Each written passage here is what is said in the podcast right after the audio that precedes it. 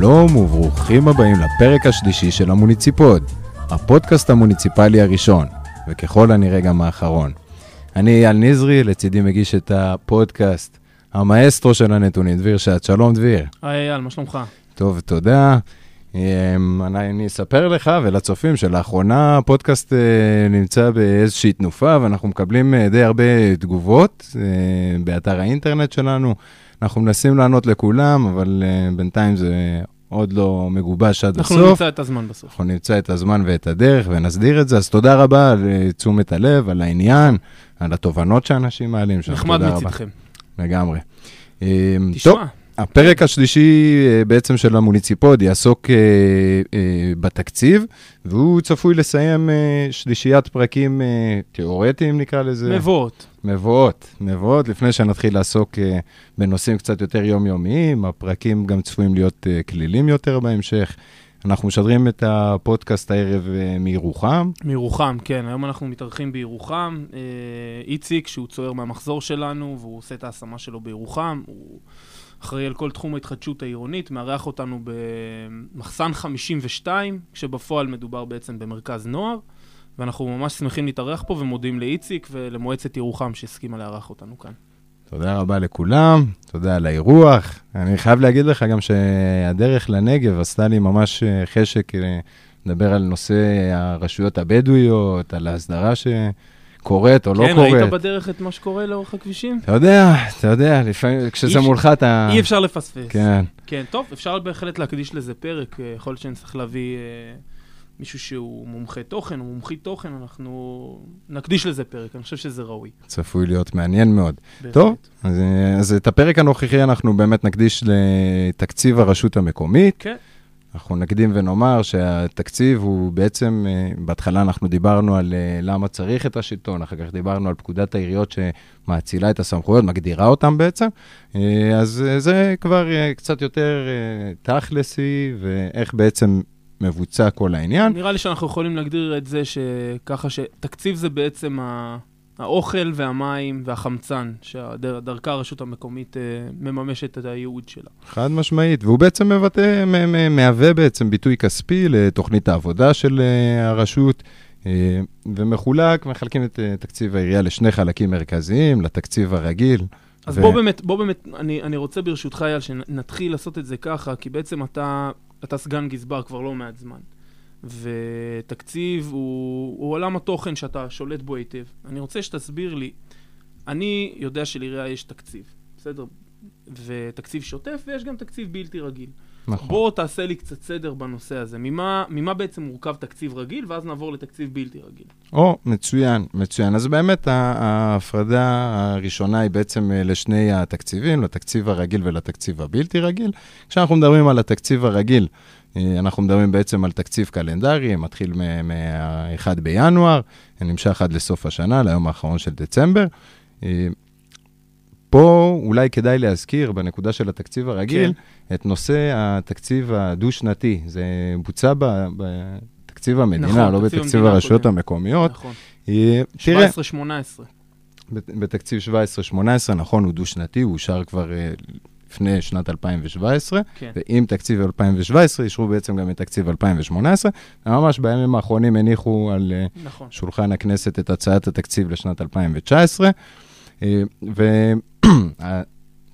והטיעון בעד תקציב אה, דו-שנתי בעצם מבליט את, ה, את היציבות, הוא מחזק יותר נכון התקציב, את היציבות. כן, הוא מאפשר לתכנן אולי יותר טוב. בדיוק, אבל תכנון... יש לזה גם חסרונות. כן, החיסרון המרכזי שחושבים עליו הוא הדיוק. השאלה זאת בנקודת זמן הזאת, מה יקרה בעוד, לצורך העניין, שנה וחצי, מבחינת, נניח, אה, תקבולים ממיסים, לצורך הדוגמה. אוקיי, אני מבין. ואז אתה יכול, בעצם יכולות להיות לך סטיות די משמעותיות נכון, בצפי. נכון, הדיוק שלך נפגע, כשההכנסות כן. שלך אה, קטנות, אז אולי אתה צריך גם לעשות התאמה בהוצאות, יותר קשה לנהל את זה. אגב, אנקדוטה בעניין הזה, אתה יודע שברוסיה מאשרים תקציב תלת-שנתי.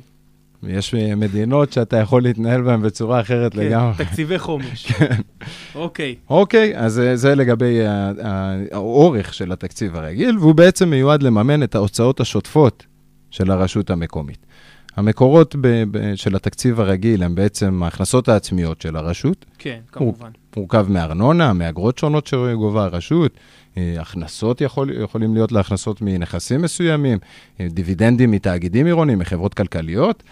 אה, לצורך העניין, ההכנסות של הרשות המקומית הן גם אה, גדלות לאורך הזמן, בגלל אה, המנגנון הטייס האוטומטי, הוא מכונה, של הארנונה. בוא נתעכב על זה לרגע. בעצם מנגנון שמצמיד את, את תעריפי הארנונה למדד שמורכב מ-50% ממדד המחירים לצרכן ומ-50% ממדד השכר במגזר הציבורי.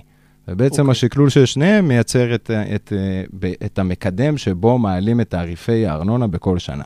שנת 2018, לצורך הדוגמה, אה, המדד הזה היה 2.18 אחוז. היה אוקיי. טייס אוטומטי. שזה שנה. נחשב משמעותי, או שזה זה חריג? זה שזה- יותר גבוה מ-2016, וזה נובע מהסכמי השכר שהיו ב- במגזר הציבורי. כן, נחתמו זוכר. הסכמי שכר, הם משפיעים על. המדד. אה, מהצד השני, יש את, אה, את מדד המחירים לצרכן, ש, שבכלל לא, לא עלה, שנה שעברה לצורך העניין גם היה שלילי, אבל... אה, ולאחרונה הייתה, זו אנקדוטה גם מעניינת, לאחרונה הלמ"ס פרסם שהייתה לו טעות בחישוב של רכיב הדיור, נכון. במדד המחירים נכון. לצרכן, ועלתה השאלה האם לתקן את זה רטרואקטיבי ועל ההשפעה של זה, ובסוף לדעתי הוחלט שלא. אה, אה, נקודה ל- על איך מקדמים את זה וממה זה מורכב. אוקיי. אז זה לגבי ההכנסות העצמיות של הרשות המקומית. מעבר להכנסות העצמיות, איזה עוד הכנסות יש? יש גם הכנסות ממשרדי ממשלה שונים. משרדי השלטון המרכזי, כמו שדיברנו בפרקים השונים, כן. הקודמים, לאט לאט מאציל אה, סמכויות לשלטון המקומי והופך אותו למעין זרוע ביצוע, ומעביר גם תקציב כנגד זה. בעיקר אבל זה חינוך ורווחה, אלה שני נכון, המשרדים אנחנו- שמעבירים את עיקרי התקציב, נכון? חד משמעית, אנחנו מדברים על אה, שני המשרדים החברתיים אה, הגדולים ביותר, שמספקים את עיקר השירותים הממלכתיים, והם מפעילים את השירותים באמצעות תקצוב הרשויות המקומיות שמפעילות את השירותים בפועל. אני, להבנתי, תקציב משרד החינוך הוא בעצם התקציב, ה... זאת אומרת, המשרד עם התקציב הגדול ביותר אה, במשרדי הממשלה, אפילו יותר מתקציב הביטחון. אם אנחנו מורידים אה, את רכיב הפנסיות ואת רכיב הם הסיוע. עושים עוד כל מיני מניפולציות כן. על התקציב, אני- נהוג לומר שהביטחון הוא התקציב הגדול, אחריו החינוך, אה, לפניו יש עוד רכיב של... אה, של החזר אה, של החזר חובות. מלוא, אבל כן, הוא גם, הוא. רכיב קצת רמאי, זה נובע ממחזור של חובות ישנים. אוקיי. נשאיר את זה לדיון אחר. אז באמת, ההכנסות ממשרדי ממשלה הן מהוות הכנסות מאוד משמעותיות מתקציב הרשות המקומית. של כל חלק- הרשויות. לאו דווקא של. רשויות חלשות, נכון? זה כן. לא משהו שהוא נכון. מיוחד לחלשות. תראה, כשאנחנו מדברים על אה, העברת תקציבים ממשרדי ממשלה, אולי נכון לדבר על אופן העברת התקציבים. אוקיי. אנחנו מדברים על משרד החינוך שמחליט שהוא יבצע את השירות באמצעות הרשות המקומית ויתקצב אותה כנגד זה, אז משרד החינוך מוציא ספר, עב כרס, שמדבר על אה, תקצוב, של איך מתקצבים מערכת חינוך. וכיצד מתקצבים כל אה, רכיב, בודק את כל הרשויות המקומיות לפי המאפיינים שלהם, של מערכת החינוך, ובעצם כך מעביר את התקציב. מיותר לציין שזה תקציב שהוא בחסר, וכמובן שהרשות המקומית אה, משלימה מעליו. מי שיכולה. בדיוק, וזה בדיוק, בדיוק מקור ל, ל, ל, לפערים בין הרשויות המקומיות, כי כשיש לך רשות חזקה שנהנית מעודפי תקציב, היא יכולה להפנות אותם לתגבור השירותים הממלכתיים, קרא להם הבסיסיים, שמתקצב השלטון המרכזי. וברשות אחרת, לפעמים אפילו התקצוב הבסיסי שמעביר המשרד לא מושקע כולו במערכת החינוך. אני מבין. זה גורם לפערים אדירים. ועוד אה, דבר בעניין הזה, זה שהמדינה למעשה מתקצבת את כולם באופן זהה. לא חשוב אם אתה, אה, אולי בצורה קצת גסה, יש אה, דיפרנציאציה ב- ב- ברכיבים מסוימים, אבל ככלל, תקציבי החינוך והרווחה מתוקצבים אה, באופן זהה בין כל הרשויות. המשרד הרווחה, לצורך העניין, משלם 75% מעלויות הרווחה, והרשות המקומית נדרשת להשלים את אה, 25% הנותרים. אה, ורשויות שיש להן, אה, שיכולות, שמצבם הכלכלי מאפשר את זה, יכולות אפילו להשקיע יותר. אין, אין מגבלה. ורשויות שהן אה, רשויות חלשות, אפילו לפעמים את 25% שהן נדרשות לשלם, הן לא מסוגלות. אנחנו מכירים גם מקרים כאלה. כן. כן, אנחנו אוקיי. מכירים. זה לגבי ההכנסות ממשרדי הממשלה, דיברנו על השירותים הממלכתיים, יש משרד נוסף שמתקצב את הרשויות המקומיות בצורה יחסית אגרסיבית, זה כמובן משרד הפנים, בעיקר באמצעות מענק האיזון. אוקיי. נכון. בוא, בוא נתעמק לרגע בנושא הזה, למרות שאני חושב שזה נושא ששווה להקדיש לו פרק אפילו. נכון, מענק... ככה בנגיעה. מענק האיזון, באמת, אני חושב שאנחנו אה, נעמיק בו יותר במתכונת קצת יותר מסודרת, אבל נגיד באופן כללי שמשרד הפנים, לאור אה, קשיים של רשויות מקומיות, קשיים אובייקטיביים של רשויות מקומיות לאזן את, את התקציב שלהם, מעביר אה, מענק שמטרתו לאזן את התקציב, כשמו כן הוא. אה, התקנה הזאת היא עומדת על אה, למעלה משלושה מיליארד אה, שקל בשנה, שמחולקים בין כל הרשויות המקומיות בישראל, שהן אינן נטולות מענק איזון, יש כמה רשויות שמסתדרות נכון. לבד. לא הרבה. לא הרבה.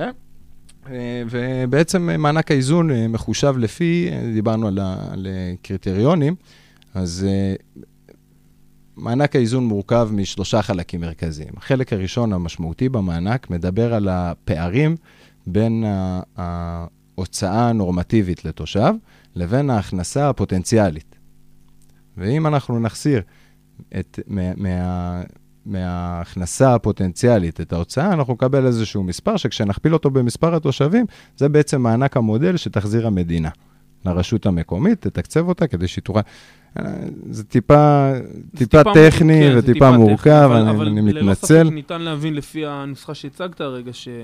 לצורך העניין רשויות שהן נחשבות לרשויות חלשות וגדולות בכמות התושבים, מקבלות מענק איזון גדול יותר. נכון, אנחנו למדים מזה שאחד הרכיבים המשמעותיים בכמה מענק האיזון יהיה, זה בעצם מספר התושבים שלך. זה מייצר לפעמים אה, אה, דברים מאוד קיצוניים. תיקח לדוגמה את עיריית ירושלים, שהיא בכלל לא... אה, זהו, שווה להקדיש אולי מילה לירושלים בעניין הזה. תסביר, היא לא חלק ממענק האיזון. ירושלים היא עיר, אתה תדע את המספר יותר קרוב ממני, אבל למעלה מ-800 אלף תושבים. נכון. כמה אנשים גרים בירושלים. יש בה, יש בה יותר מ-800 אלף. כן, ואם תיקח את הפער בין ההוצאה להכנסה ותכפיל אותו ב-800 אלף, תקבל מספר מאוד מאוד גדול. אה, שבעצם אה, מעוגת מענקי האיזון יישארו רק פירורים לכל היתר. כן, הם לוקחים פשוט את כל מענק האיזון הארצי. בדיוק, והפתרון שנמצא הוא פשוט אה, להוציא אותם מהנוסחה, והיא מתוקצבת, חשוב להגיד, עיריית ירושלים עכשיו ב- בסופה, אבל הייתה, היה עוד סיבוב של קרבות כן, מול האוצר. כן, מאבק די ארוך. המאבק השנתי עם משרד האוצר על גובה מענק הבירה, שזה מענק יהודי מיוחד שמקבל את ירושלים מכוח חוק יסוד ירושלים בירת ישראל.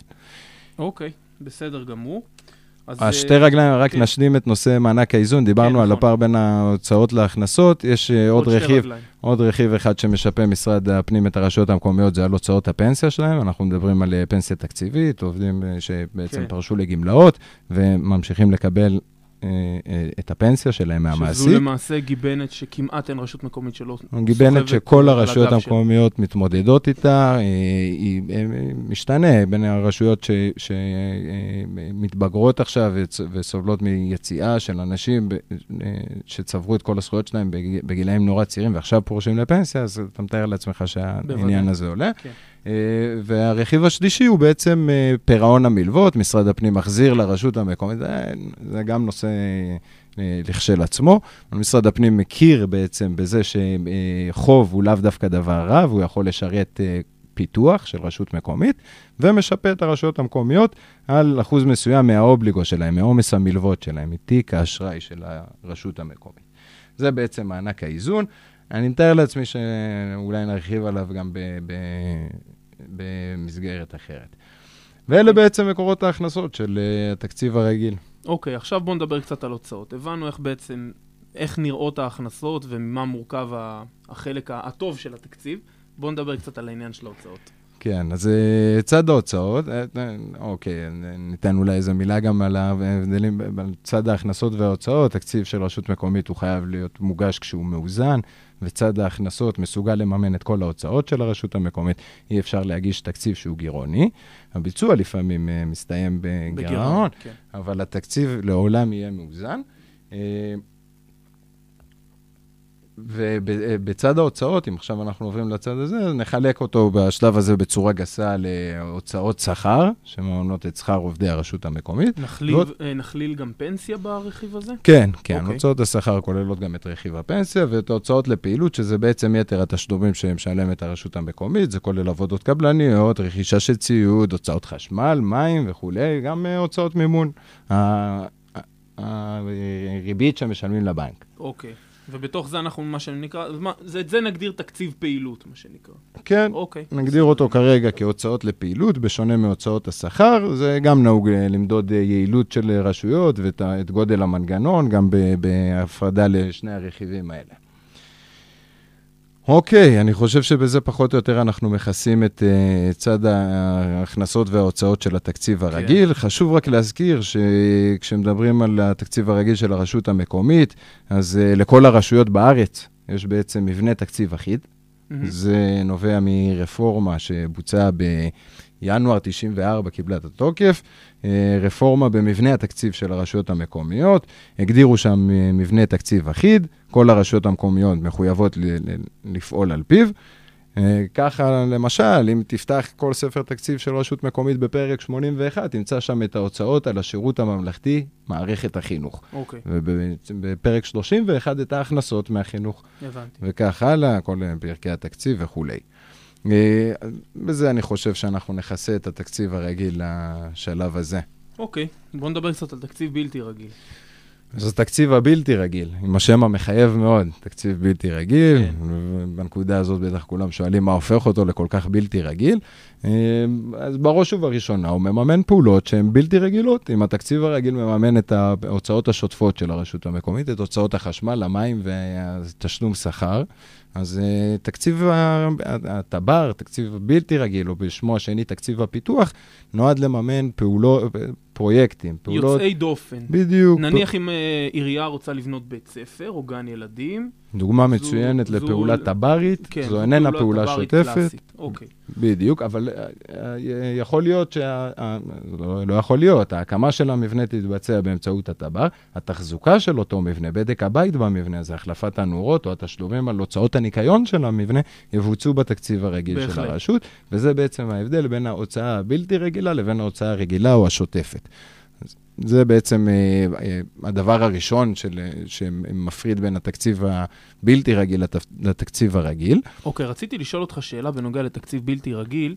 אם יש משרדים כמו בתקציב השוטף, שמשרד החינוך והרווחה והפנים לצורך העניין הם משרדי הליבה של תקציבים כאלה, האם יש תקציבי, משרדים שהם משרדי ליבה בטב"רים? זאת אומרת שהם אלה שידועים שהם נותנים הרבה מאוד טב"רים לרשויות. שאלה מצוינת, שאלה מצוינת. באמת, אנחנו תכף נדבר גם על מקורות המימון לתקציב הפיתוח, אבל באמת, אה, אחד המקורות המרכזיים זה באמת אה, תקבולים ממשרדי ממשלה ייעודיים, ופה אנחנו נצטרך לדבר על אופי התקציב פיתוח, כדי להבין איזה משרדי ממשלה ייתנו. אז אנחנו מדברים על פעולות uh, פיזיות, וכשבונה רשות מקומית בית ספר, עיקר המימון, אם לא כולו, מגיע ממשרד החינוך. כלומר, עיקר המימון, אם לא כולו, כי משרד החינוך בתיאוריה מעביר את כל המימון, זאת אומרת 100%, אבל במפרט מסוים שנורא קשה, לי, ובמחירים מסוימים שנורא קשה לבצע אותם בפועל.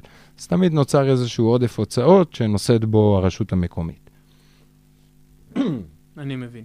אוקיי, עכשיו, תשמע, יש כל מה שקשור בטב"רים, יש גם הרבה מאוד פעמים שהטב"רים הם לאו דווקא, אתה יודע, טב"ר ענק של לסלול כביש, לבנות בית ספר, אלא טב"רים שהם יותר קטנים. למשל, אה, לצורך העניין, יש רשות מקומית שצריכה לעשות החלפה של השרת שלה. מדובר בסכום שבאופן יחסי הוא לא גדול, והוא עדיין מגיע כטב"ר. זה נכון, ההפרדה בין, ב, בהוצאה שהיא תתבצע בתקציב הרגיל לבין הוצאה שתתבצע בתקציב הפיתוח, היא בעצם לא נגזרת מההיקף הכספי של הפעולה. זאת היא- אומרת שטב"ר יכול להיות... זה ממש לא אין שיקול, לו- כן, הוא יכול להיות ממש טבר אה, אה, קטן מאוד, אה, והוא יכול להיות גם טבר מאוד גדול. בדרך כלל, שיקולים תפעוליים, נוטים הוצאות זניחות לממן ב- בתקציב רגיל, זה גם בדרך כלל האופי, אה, בדרך כלל הוצאה חד פעמית שאתה אתה צריך בשבילה טבר יהודי. אוקיי. ובעצם אה, מהמאפיינים של אה, תקציב הפיתוח, שאמרנו שהוא בעצם נועד לממן פרויקטים, דברים שיש להם התחלה וגם סוף. בסוף הטבר, בעצם סוגרים אותו, נובע מזה שתקציב הפיתוח הוא גם על זמני. אם התקציב הרגיל מסתיים ב-31 לדצמבר, אז תקציב הפיתוח, לצורך העניין, אותה הקמה של אה, מוסד חינוכי, יכולה להתחיל בשנת תקציב מסוימת ולהימשך גם לשנת התקציב הבא, ואולי גם לזאת שאחריה. איך תדע איזה עיכובים היו בבנייה של בית הספר. אוקיי, אני מבין. זאת אומרת שזה יכול להימשך גם על פני כמה שנים עד שהטבר נסגר בסופו של דבר. זה נכון, עד, ש... עד שמסתיים הפרויקט. ברגע שמסתיים הפרויקט, סוגרים את הטבר, וחשוב להגיד גם שפקודת העיריות, שדיברנו עליה בפרק הקודם, כן. קובעת ממש שכספי הטבר ינוהלו בנאמנות בידי ראש הרשות והגזבר, מנוהלים בנפרד מכספי התקציב הרגיל. אבל עדיין, זאת אומרת, גזברות העירייה היא זו שמטפלת בזה. כן, אבל לא ניתן לעשות שימוש בכסף הזה לשום מטרה אחרת חוץ ממטרת הטבע. זאת אומרת, once. פתחתי את ה... בדיוק, ממש חשבונאית, מתנהל בצורה נפרדת לחלוטין. אוקיי. וגם, אה, אפרופו מקורות ההכנסה שלו, הם גם מאופיינים בחד פעמיות.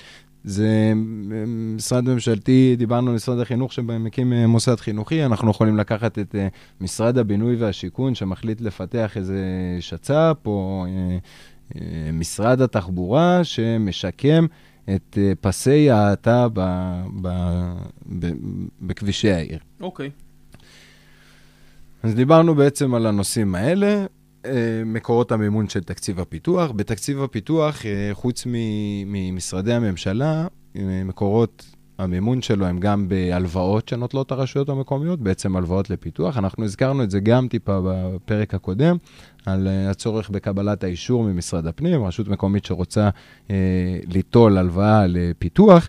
אה, יכולה לעשות את זה, היא צריכה להגיש תוכנית אשראי למשרד הפנים. כל רשות מקומית? רשות מקומית שעונה על אה, מסוימים פטורה מזה, זה... אה, בודדות. לא יודע להגיד את המספר המדויק, אבל זה מעט מאוד רשויות, זאת אומרת, גם רשויות מאוד מאוד חזקות במדינת ישראל נדרשות לאישור הרגולטור בבואן לגייס את ההלוואה, וגם דיברנו בפרק הקודם, שבעיניי לפחות, אה, פחות מה, מהבדיקה הפיננסית, שהיא בעיניי ראויה ומוצדקת, גם בודקים את אה, מטרת ההלוואה, ושם כבר אתה נכנס לענייני ניהול, אה, ממש כן, סדרי עדיפויות.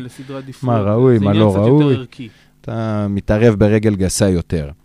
הבנתי. זה לגבי ההלוואות, ומקור המימון האחרון הוא בעצם אה, קרנות של הרשות המקומית, של הרשות המקומית, לצורך העניין אה, רשויות ש... אה, אוקיי, עכשיו יש את תאגידי המים והביוב ברוב הרשויות במדינת ישראל, אבל אני מגיע, אני עובד ברשות מקומית שאין בה תאגיד מים וביוב, והרשות המקומית בעצם... בעצם מתוך אגרת המים ומאגרת הביוב מפרישה רכיב מסוים לקרן, לקרן מסוימת שמטרתה לשקם את המערכות הציבוריות האלה, אה, וזה גם מנוהל בחשבון נפרד, מופקד בחשבון בנק יהודי, ומשמש רק לשיקום התשתיות האלה. זאת נושא אומרת מאוד שאתם חשוב. מנהלים פשוט את כספי המים והביוב כמעין משק סגור על מנת להשקיע בתשתיות המים והביוב, זה אם אין נכון. לכם תאגיד מסודר. זה נכון, משק המים והביוב בחוק, אגב, אה, אה, חייב להיות מנוהל כמשק כספי סגור. כן.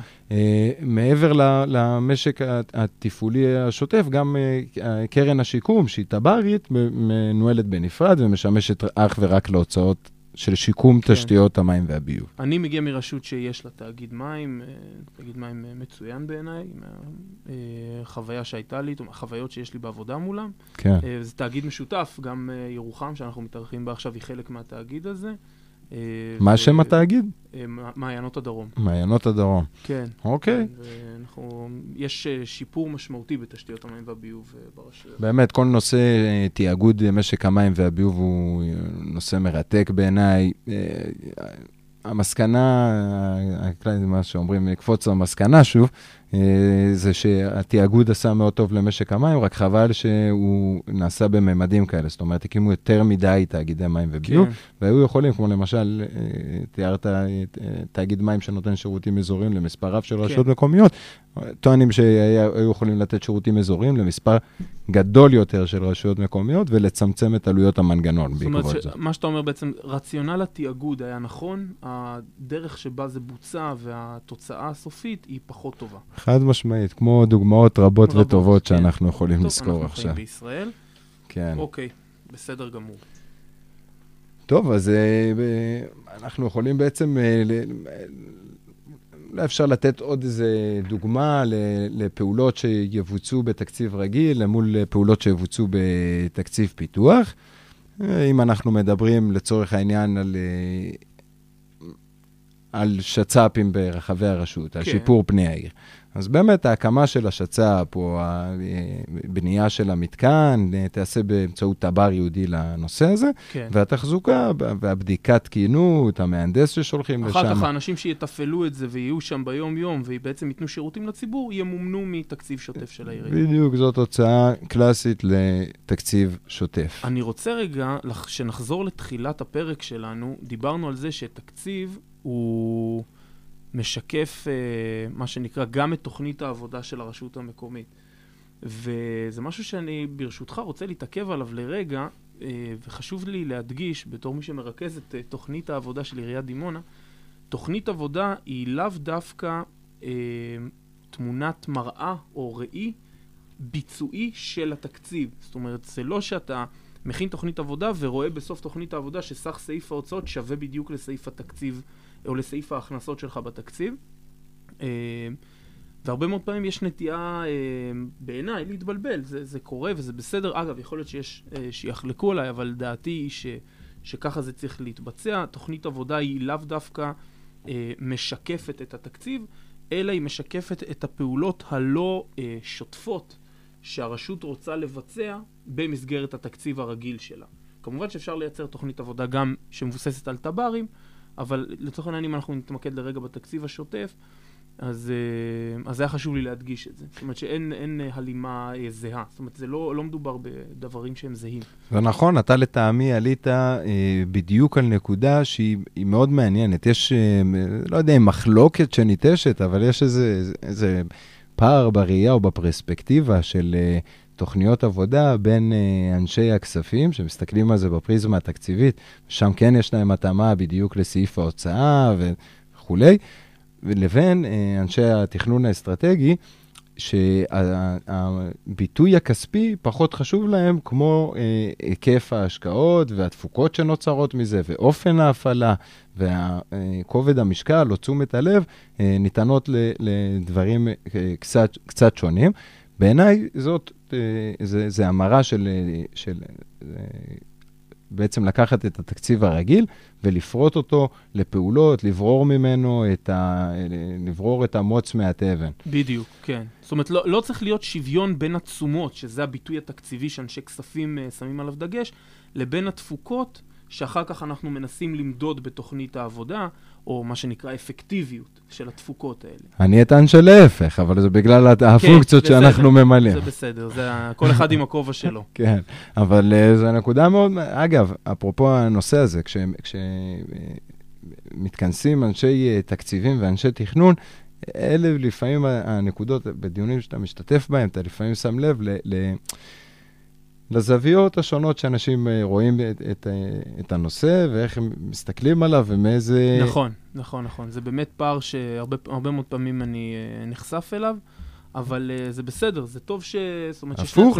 לטעמי זה, לטעמי זה מפרה וזה כן, כן. סינרגטי כן. לחלוטין. זה טוב שכל אחד מביא את הצד שלו לדיון הזה, ובסופו של דבר, אם זה מצליח להביא למצב שאכן תוכנית העבודה גם מקבלת ביטוי כספי וגם מקבלת uh, ביטוי במדידה של תפוקות שהן לאו דווקא כספיות, אם בסופו של דבר זה מביא לשיפור השירות לתושבים, אז, ה, אז התהליך הוא מוצלח. חד משמעית, ואני חושב שיותר ויותר uh, רשויות מקומיות ב, בשנים האחרונות הולכות למהלך של uh, תוכנית עבודה או תוכנית עבודה מקושרת תקציב, ופורטות לפרוטות את, את הפעולות שהן מתכננות לבצע באותה שנת כספים. אני חושב שזו פעילות מבורכת, זה תהליך ארגוני בריא.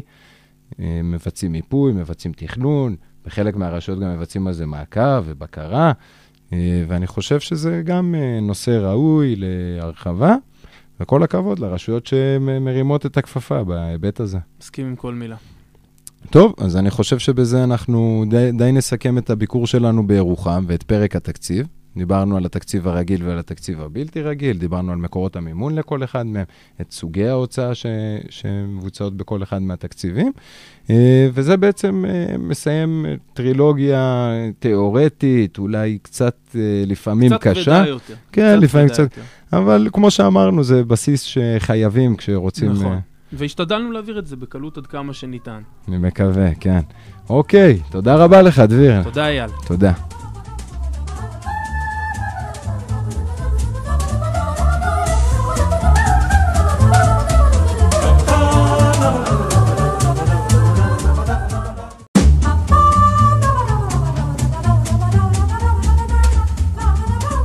שלום וברוכים הבאים לפרק השלישי של המוניציפוד, הפודקאסט המוניציפלי הראשון, וככל הנראה גם האחרון. אני אייל נזרי, לצידי מגיש את הפודקאסט, המאסטרו של הנתונים, דביר שעת. שלום דביר. היי, אייל, מה שלומך? טוב, תודה. אמ, אני, אני אספר לך ולצופים שלאחרונה הפודקאסט אה, נמצא באיזושהי תנופה ואנחנו מקבלים אה, די הרבה תגובות אה, באתר האינטרנט שלנו. אנחנו מנסים לענות לכולם, אבל אה, בינתיים זה עוד לא מגובש עד אנחנו הסוף. נמצא את הזמן בסוף. אנחנו נמצא את הזמן ואת הדרך ונסדיר את זה, אז תודה רבה על אה, תשומת הלב, על העניין, על התובנות שאנשים מעלים. נחמד. מצדכם. לגמרי. אה, טוב, תשמע, הפרק השלישי אה, בעצם של המוניציפוד יעסוק אה, אה, בתקציב, והוא צפוי לסיים אה, שלישיית פרקים אה, תיאורטיים, נקרא לזה. מבואות. מבואות, מבואות, לפני שנתחיל לעסוק אה, בנושאים קצת יותר יומיומיים, הפרקים גם צפויים להיות אה, כלילים יותר בהמשך. אנחנו משדרים את הפודקאסט הערב אה, מירוחם. מירוחם, כן, היום אנחנו מתארחים בירוחם. אה, איציק, שהוא צוער מהמחזור שלנו, והוא עושה את ההשמה שלו בירוחם. הוא אחראי על כל תחום ההתחדשות העירונית, מארח אותנו במחסן 52, כשבפועל מדובר בעצם במרכז נוער. ואנחנו ממש שמחים להתארח פה ומודים לאיציק ולמועצת ירוחם שהסכימה לארח אותנו כאן. תודה רבה לכולם, תודה על האירוח. אני חייב להגיד לך גם שהדרך לנגב עשתה לי ממש אה, חשק אה, לדבר על נושא הרשויות הבדואיות, על ההסדרה שקורית או לא כן, קורית. ראית בדרך את מה שקורה לאורך הכבישים? אתה יודע, אתה יודע, לפעמים כשזה אי מולך אתה... אי אפשר לפספס. כן, כן, טוב, אפשר בהחלט להקדיש לזה פרק. אה, יכול להיות שנצטרך להביא אה, מישהו שהוא מומחה תוכן או מומחית תוכן, אנחנו נקדיש לזה פרק, אני חושב שזה ראוי. צפוי להיות מעניין מאוד. בהחלט. טוב. אז, אה, אז את הפרק הנוכחי אנחנו באמת נקדיש לתקציב הרשות המקומית. כן. אנחנו נקדים ונאמר שהתקציב הוא בעצם, אה, בהתחלה אנחנו דיברנו על אה, למה צריך את השלטון, אחר כך דיברנו על פקודת העיריות שמאצילה את הסמכויות, מגדירה אותן בעצם, אה, אז זה כבר קצת יותר תכלסי, ואיך בעצם מבוצע כל העניין. נראה לי שאנחנו יכולים להגדיר את זה שככה שתקציב זה בעצם ה... האוכל והמים והחמצן, שדרכה הרשות המקומית אה, מממשת את הייעוד שלה. חד משמעית, והוא בעצם מבטא, מהווה בעצם ביטוי כספי לתוכנית העבודה של אה, הרשות, אה, ומחולק, מחלקים את תקציב העירייה לשני חלקים מרכזיים, לתקציב הרגיל. אז ו- בוא באמת, בוא באמת, אני, אני רוצה ברשותך, אייל, שנתחיל לעשות את זה ככה, כי בעצם אתה, אתה סגן גזבר כבר לא מעט זמן. ותקציב הוא, הוא עולם התוכן שאתה שולט בו היטב. אני רוצה שתסביר לי, אני יודע שלעירייה יש תקציב, בסדר? ותקציב שוטף, ויש גם תקציב בלתי רגיל. נכון. בוא תעשה לי קצת סדר בנושא הזה. ממה, ממה בעצם מורכב תקציב רגיל, ואז נעבור לתקציב בלתי רגיל. או, מצוין, מצוין. אז באמת ההפרדה הראשונה היא בעצם אה, לשני התקציבים, לתקציב הרגיל ולתקציב הבלתי רגיל. כשאנחנו מדברים על התקציב הרגיל, אנחנו מדברים בעצם על תקציב קלנדרי, מתחיל מה-1 בינואר, נמשך עד לסוף השנה, ליום האחרון של דצמבר. אה, פה אולי כדאי להזכיר, בנקודה של התקציב הרגיל, כן. את נושא התקציב הדו-שנתי. זה בוצע ב- בתקציב המדינה, נכון, לא תקציב בתקציב המדינה הרשויות הקודם. המקומיות. נכון. אה, תראה, 17-18. בת- בתקציב 17-18, נכון, הוא דו-שנתי, הוא אושר כבר אה, לפני שנת 2017, כן. ועם תקציב 2017 אישרו בעצם גם את תקציב 2018. ממש בימים האחרונים הניחו על אה, נכון. שולחן הכנסת את הצעת התקציב לשנת 2019, והטיעון בעד תקציב אה, דו-שנתי בעצם אה, מבליט את, ה- את היציבות, הוא מחזק יותר נכון התקציב את היציבות. כן, הוא מאפשר לתכנן. אולי יותר טוב. בדיוק, אבל יש תכנון. לזה גם חסרונות.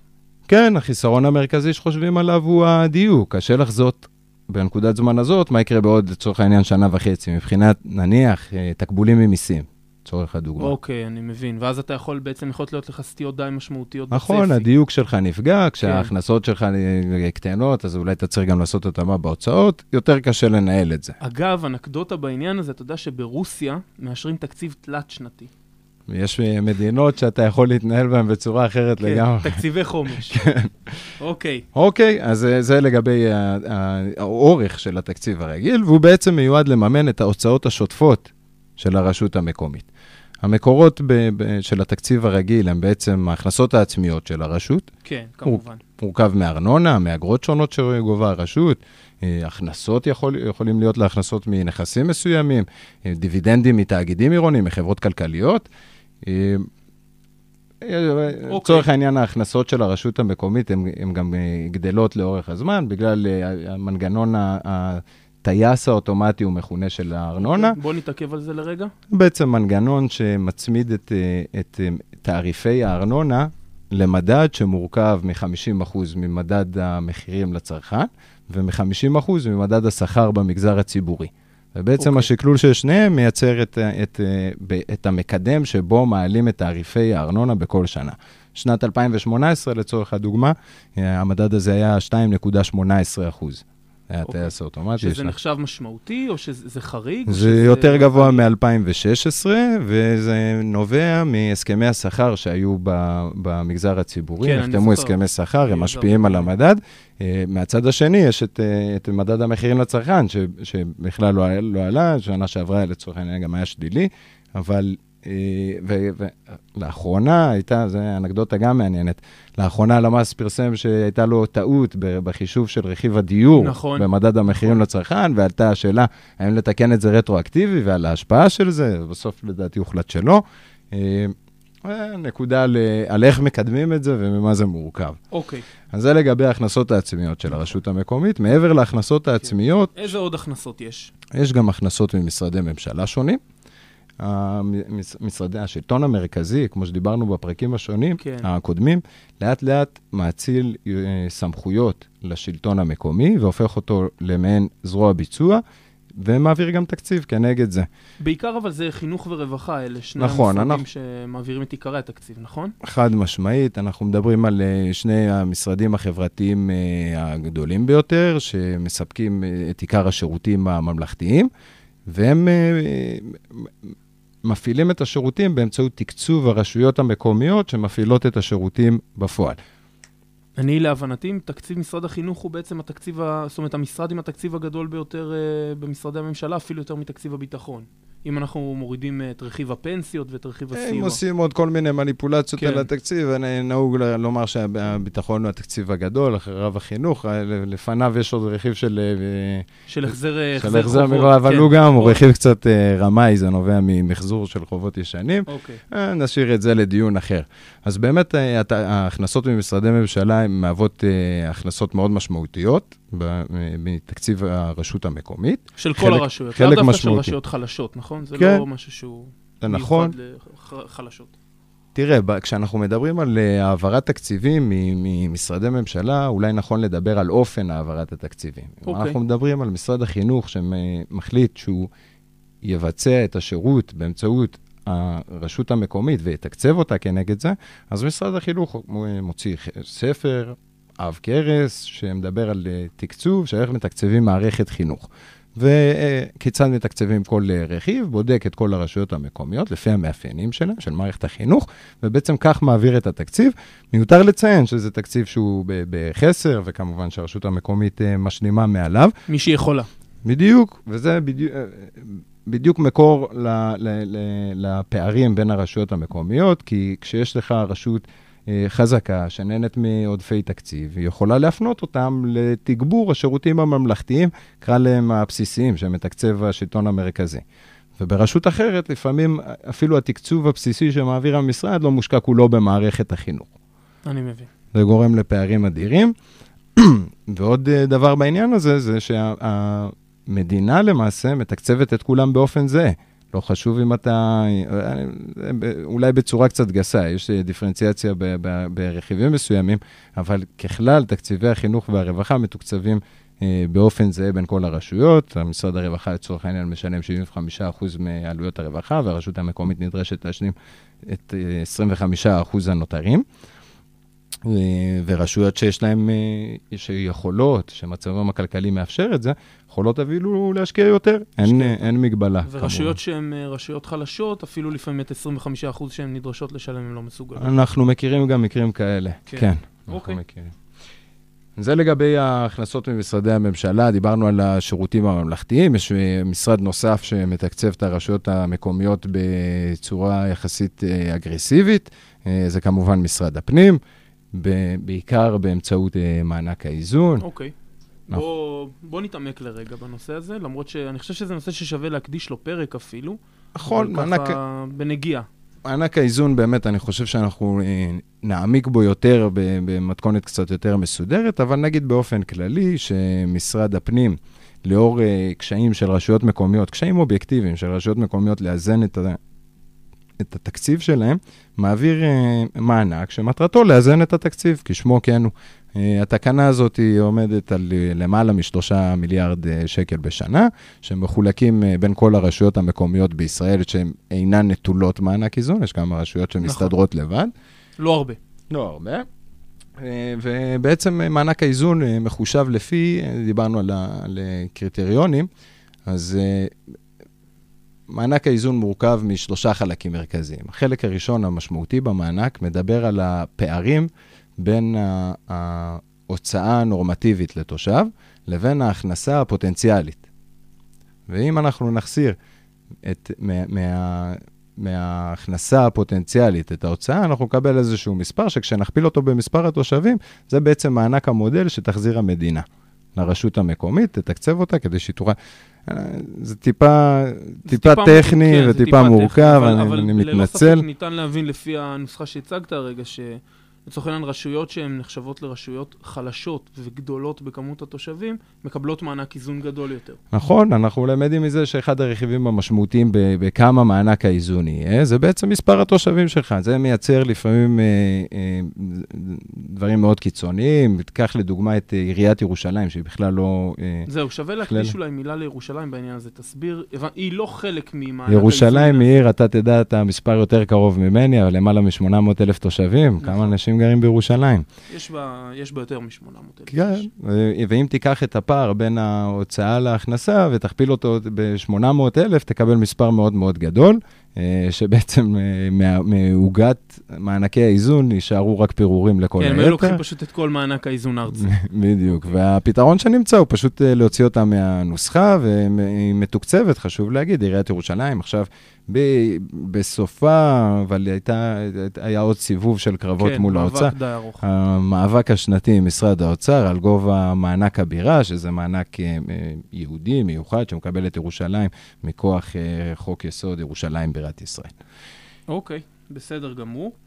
השתי אה, רגליים, רק כן. נשלים את נושא מענק האיזון, דיברנו כן, על נכון. הפער בין ההוצאות להכנסות, יש אה, עוד, עוד רכיב, עוד רכיב אחד שמשפה משרד הפנים את הרשויות המקומיות, זה על הוצאות הפנסיה שלהם, אנחנו מדברים על אה, פנסיה תקציבית, עובדים שבעצם כן. פרשו לגמלאות וממשיכים לקבל אה, אה, את הפנסיה שלהם מהמעסיק. שזו למעשה גיבנת שכמעט אין רשות מקומית שלא סוחבת. גיבנת שכל הרשויות המקומיות מתמודדות איתה, אה, היא, היא משתנה בין הרשויות שמתבגרות עכשיו וסובלות מיציאה של אנשים שצברו את כל הזכויות שלהם בגילאים נורא צעירים ועכשיו פורשים לפנסיה, אז אתה מתאר לעצמך שהעניין הזה עולה. כן.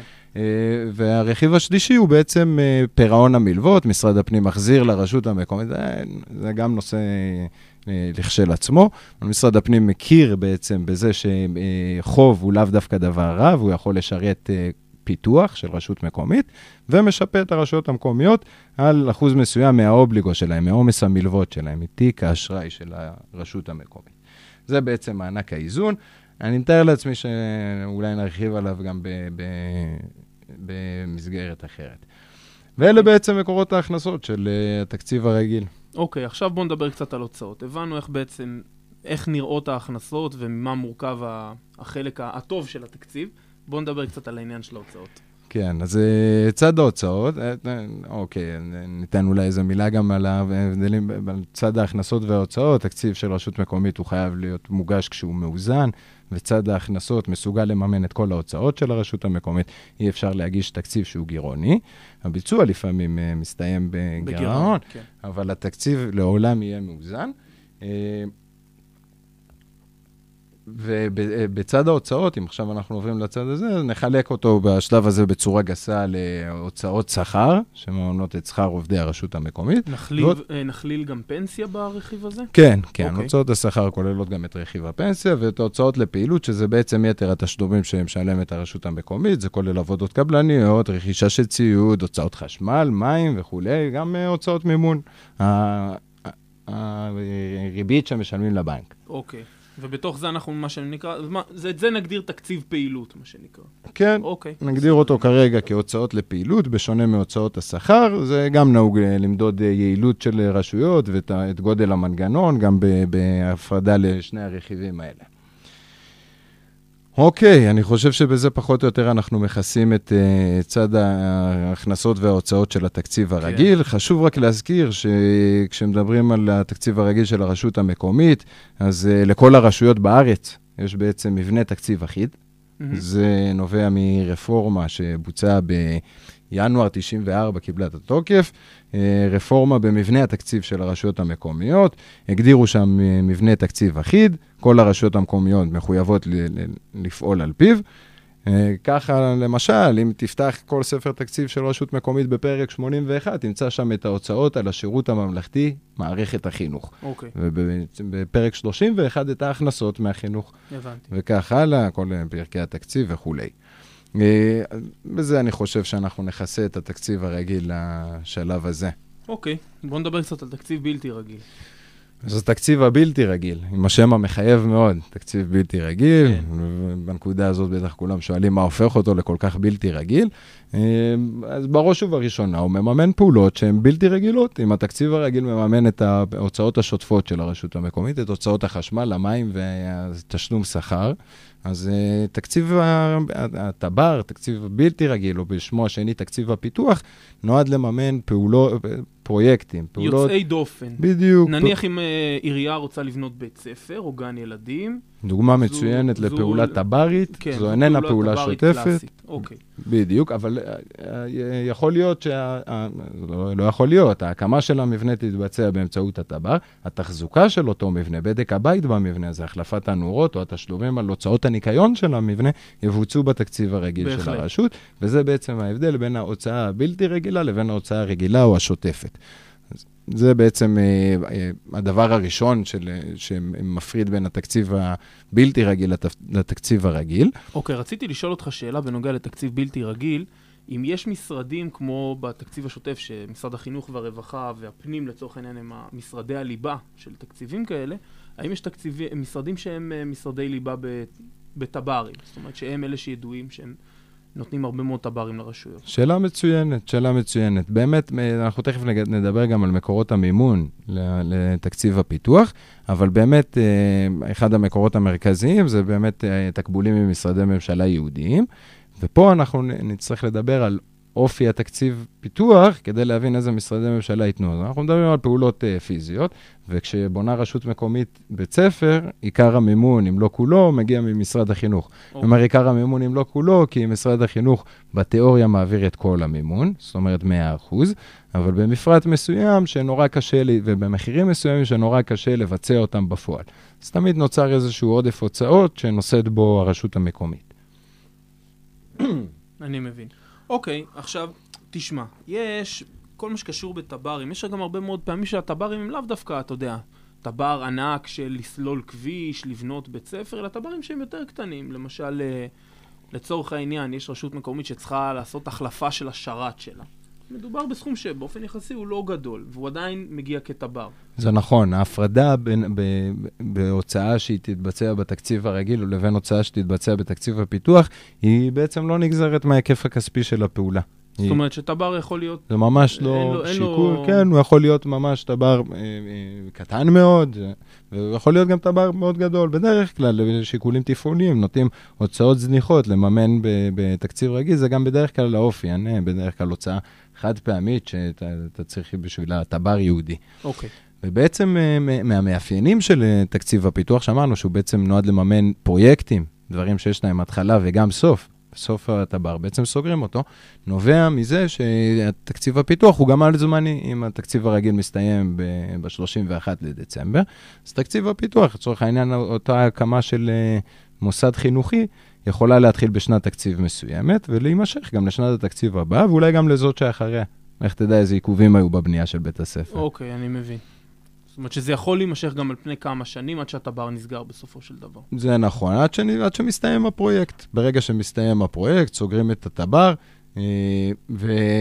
וחשוב להגיד גם שפקודת העיריות, שדיברנו עליה בפרק הקודם, כן. קובעת ממש שכספי הטבר ינוהלו בנאמנות בידי ראש הרשות והגזבר, מנוהלים בנפרד מכספי התקציב הרגיל. אבל עדיין, זאת אומרת, גזברות העירייה היא זו שמטפלת בזה. כן, אבל לא ניתן לעשות שימוש בכסף הזה לשום מטרה אחרת חוץ ממטרת הטבר. זאת אומרת, once פתחתי הטבר, בדיוק, ממש חשבונאית, מתנהל בצורה נפרדת לחלוטין. אוקיי. וגם, אה, אפרופו מקורות ההכנסה שלו, הם גם מאופיינים בחד פעמיות. זה אה, משרד ממשלתי, דיברנו על משרד החינוך שמקים אה, מוסד חינוכי, אנחנו יכולים לקחת את משרד הבינוי והשיכון שמחליט לפתח איזה שצ"פ, או משרד התחבורה שמשקם את אה, פסי ההאטה ב- ב- ב- בכבישי העיר. אוקיי. אז דיברנו בעצם על הנושאים האלה, אה, מקורות המימון של תקציב הפיתוח. בתקציב הפיתוח, אה, חוץ ממשרדי הממשלה, אה, מקורות המימון שלו הם גם בהלוואות שנוטלות הרשויות המקומיות, בעצם הלוואות לפיתוח. אנחנו הזכרנו את זה גם טיפה בפרק הקודם, על אה, הצורך בקבלת האישור ממשרד הפנים, רשות מקומית שרוצה אה, ליטול הלוואה לפיתוח. אה, יכולה לעשות את זה, היא צריכה להגיש תוכנית אשראי למשרד הפנים. כל רשות מקומית? רשות מקומית שעונה לקריטריונים מסוימים פטורה מזה, זה... בודדות. לא יודע להגיד את המספר המדויק, אבל זה מעט מאוד רשויות, זאת אומרת, גם רשויות מאוד מאוד חזקות במדינת ישראל נדרשות לאישור הרגולטור בבואן לגייס את ההלוואה, וגם דיברנו בפרק הקודם, שבעיניי לפחות, אה, פחות מה, מהבדיקה הפיננסית, שהיא בעיניי ראויה ומוצדקת, גם בודקים את אה, מטרת ההלוואה, ושם כבר אתה נכנס לענייני ניהול, אה, ממש כן, סדרי התערבות, עדיפויות. מה ראוי, מה לא ראוי. אתה מתערב ברגל גסה יותר.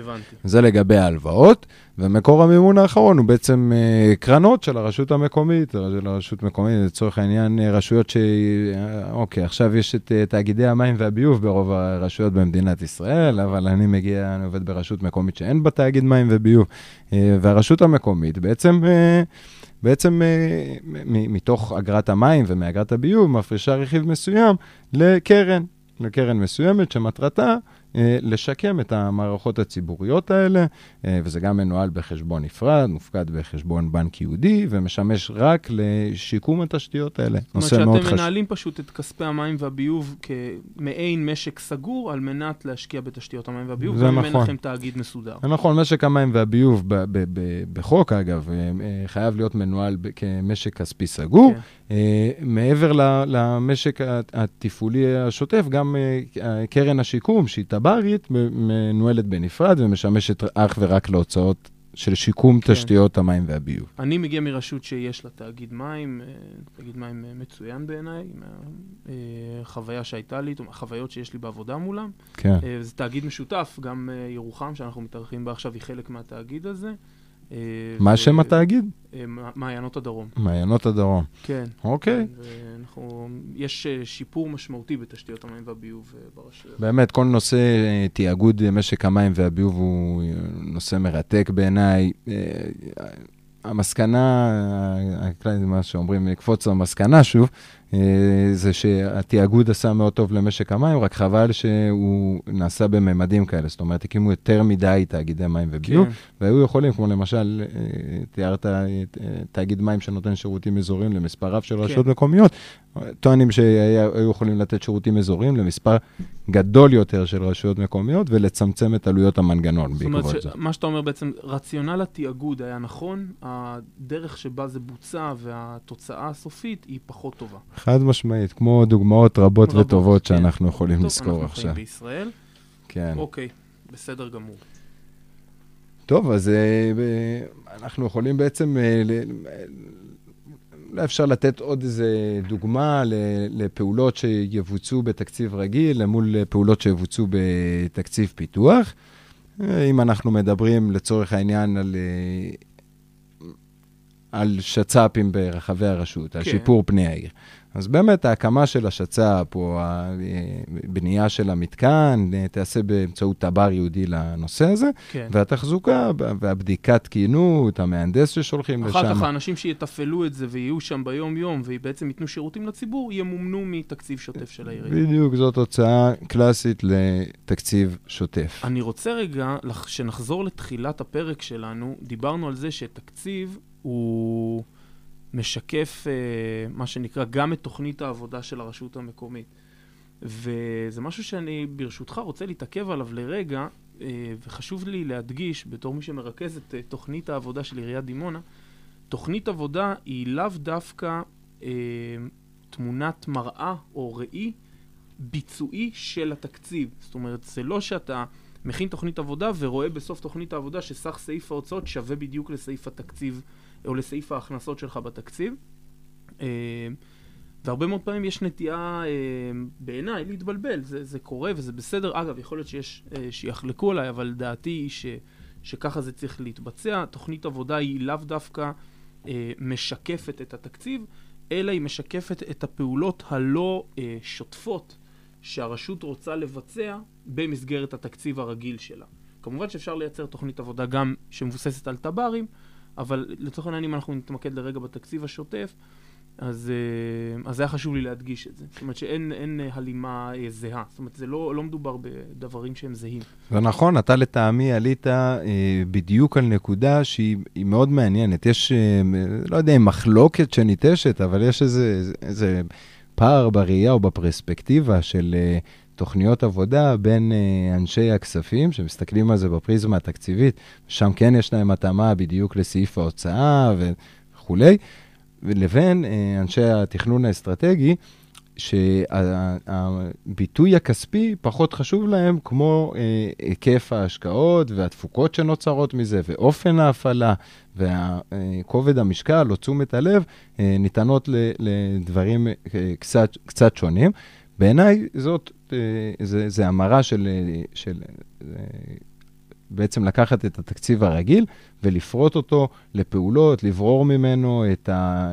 לברור את המוץ מהתבן. בדיוק, כן. זאת אומרת, לא, לא צריך להיות שוויון בין התשומות, שזה הביטוי התקציבי שאנשי כספים שמים עליו דגש, לבין התפוקות. שאחר כך אנחנו מנסים למדוד בתוכנית העבודה, או מה שנקרא אפקטיביות של התפוקות האלה. אני אטען שלהפך, אבל זה בגלל הפונקצות כן, שאנחנו ממלאים. זה בסדר, זה כל אחד עם הכובע שלו. כן, אבל uh, זו נקודה מאוד... אגב, אפרופו הנושא הזה, כשמתכנסים כש, uh, אנשי uh, תקציבים ואנשי תכנון, אלה לפעמים הנקודות, בדיונים שאתה משתתף בהם, אתה לפעמים שם לב ל... ל לזוויות השונות שאנשים אה, רואים את, את, אה, את הנושא ואיך הם מסתכלים עליו ומאיזה... נכון, נכון, נכון. זה באמת פער שהרבה מאוד פעמים אני אה, נחשף אליו. אבל uh, זה בסדר, זה טוב ש... זאת אומרת, הפוך, לת... לטעמי זה, לטעמי זה מפרה וזה כן, כן. סינרגטי כן. לחלוטין. זה טוב שכל אחד מביא את הצד שלו לדיון הזה, ובסופו של דבר, אם זה מצליח להביא למצב שאכן תוכנית העבודה גם מקבלת ביטוי כספי וגם מקבלת uh, ביטוי במדידה של תפוקות שהן לאו דווקא כספיות, אה, אם בסופו של דבר זה מביא לשיפור השירות לתושבים, אז, ה, אז התהליך הוא מוצלח. חד משמעית, ואני חושב שיותר ויותר אה, רשויות מקומיות בשנים האחרונות הולכות למהלך של אה, תוכנית עבודה או תוכנית עבודה מקושרת תקציב, ופורטות לפרוטות את, את הפעולות שהן מתכננות לבצע באותה שנת כספים. אני חושב שזו פעילות מבורכת, זה תהליך ארגוני בריא. מבצעים מיפוי, מבצעים תכנון, בחלק מהרשויות גם מבצעים על זה מעקב ובקרה. אה, ואני חושב שזה גם אה, נושא ראוי להרחבה, וכל הכבוד לרשויות שמרימות את הכפפה בהיבט הזה. מסכים עם כל מילה. טוב, אז אני חושב שבזה אנחנו די, די נסכם את הביקור שלנו בירוחם ואת פרק התקציב. דיברנו על התקציב הרגיל ועל התקציב הבלתי רגיל, דיברנו על מקורות המימון לכל אחד מהם, את סוגי ההוצאה ש, שמבוצעות בכל אחד מהתקציבים, אה, וזה בעצם אה, מסיים טרילוגיה תיאורטית, אולי קצת אה, לפעמים קצת קשה. קצת כבדה יותר. כן, קצת לפעמים קצת, יותר. אבל כמו שאמרנו, זה בסיס שחייבים כשרוצים... נכון. והשתדלנו להעביר את זה בקלות עד כמה שניתן. אני מקווה, כן. אוקיי, תודה רבה לך, דביר. תודה, אייל. תודה.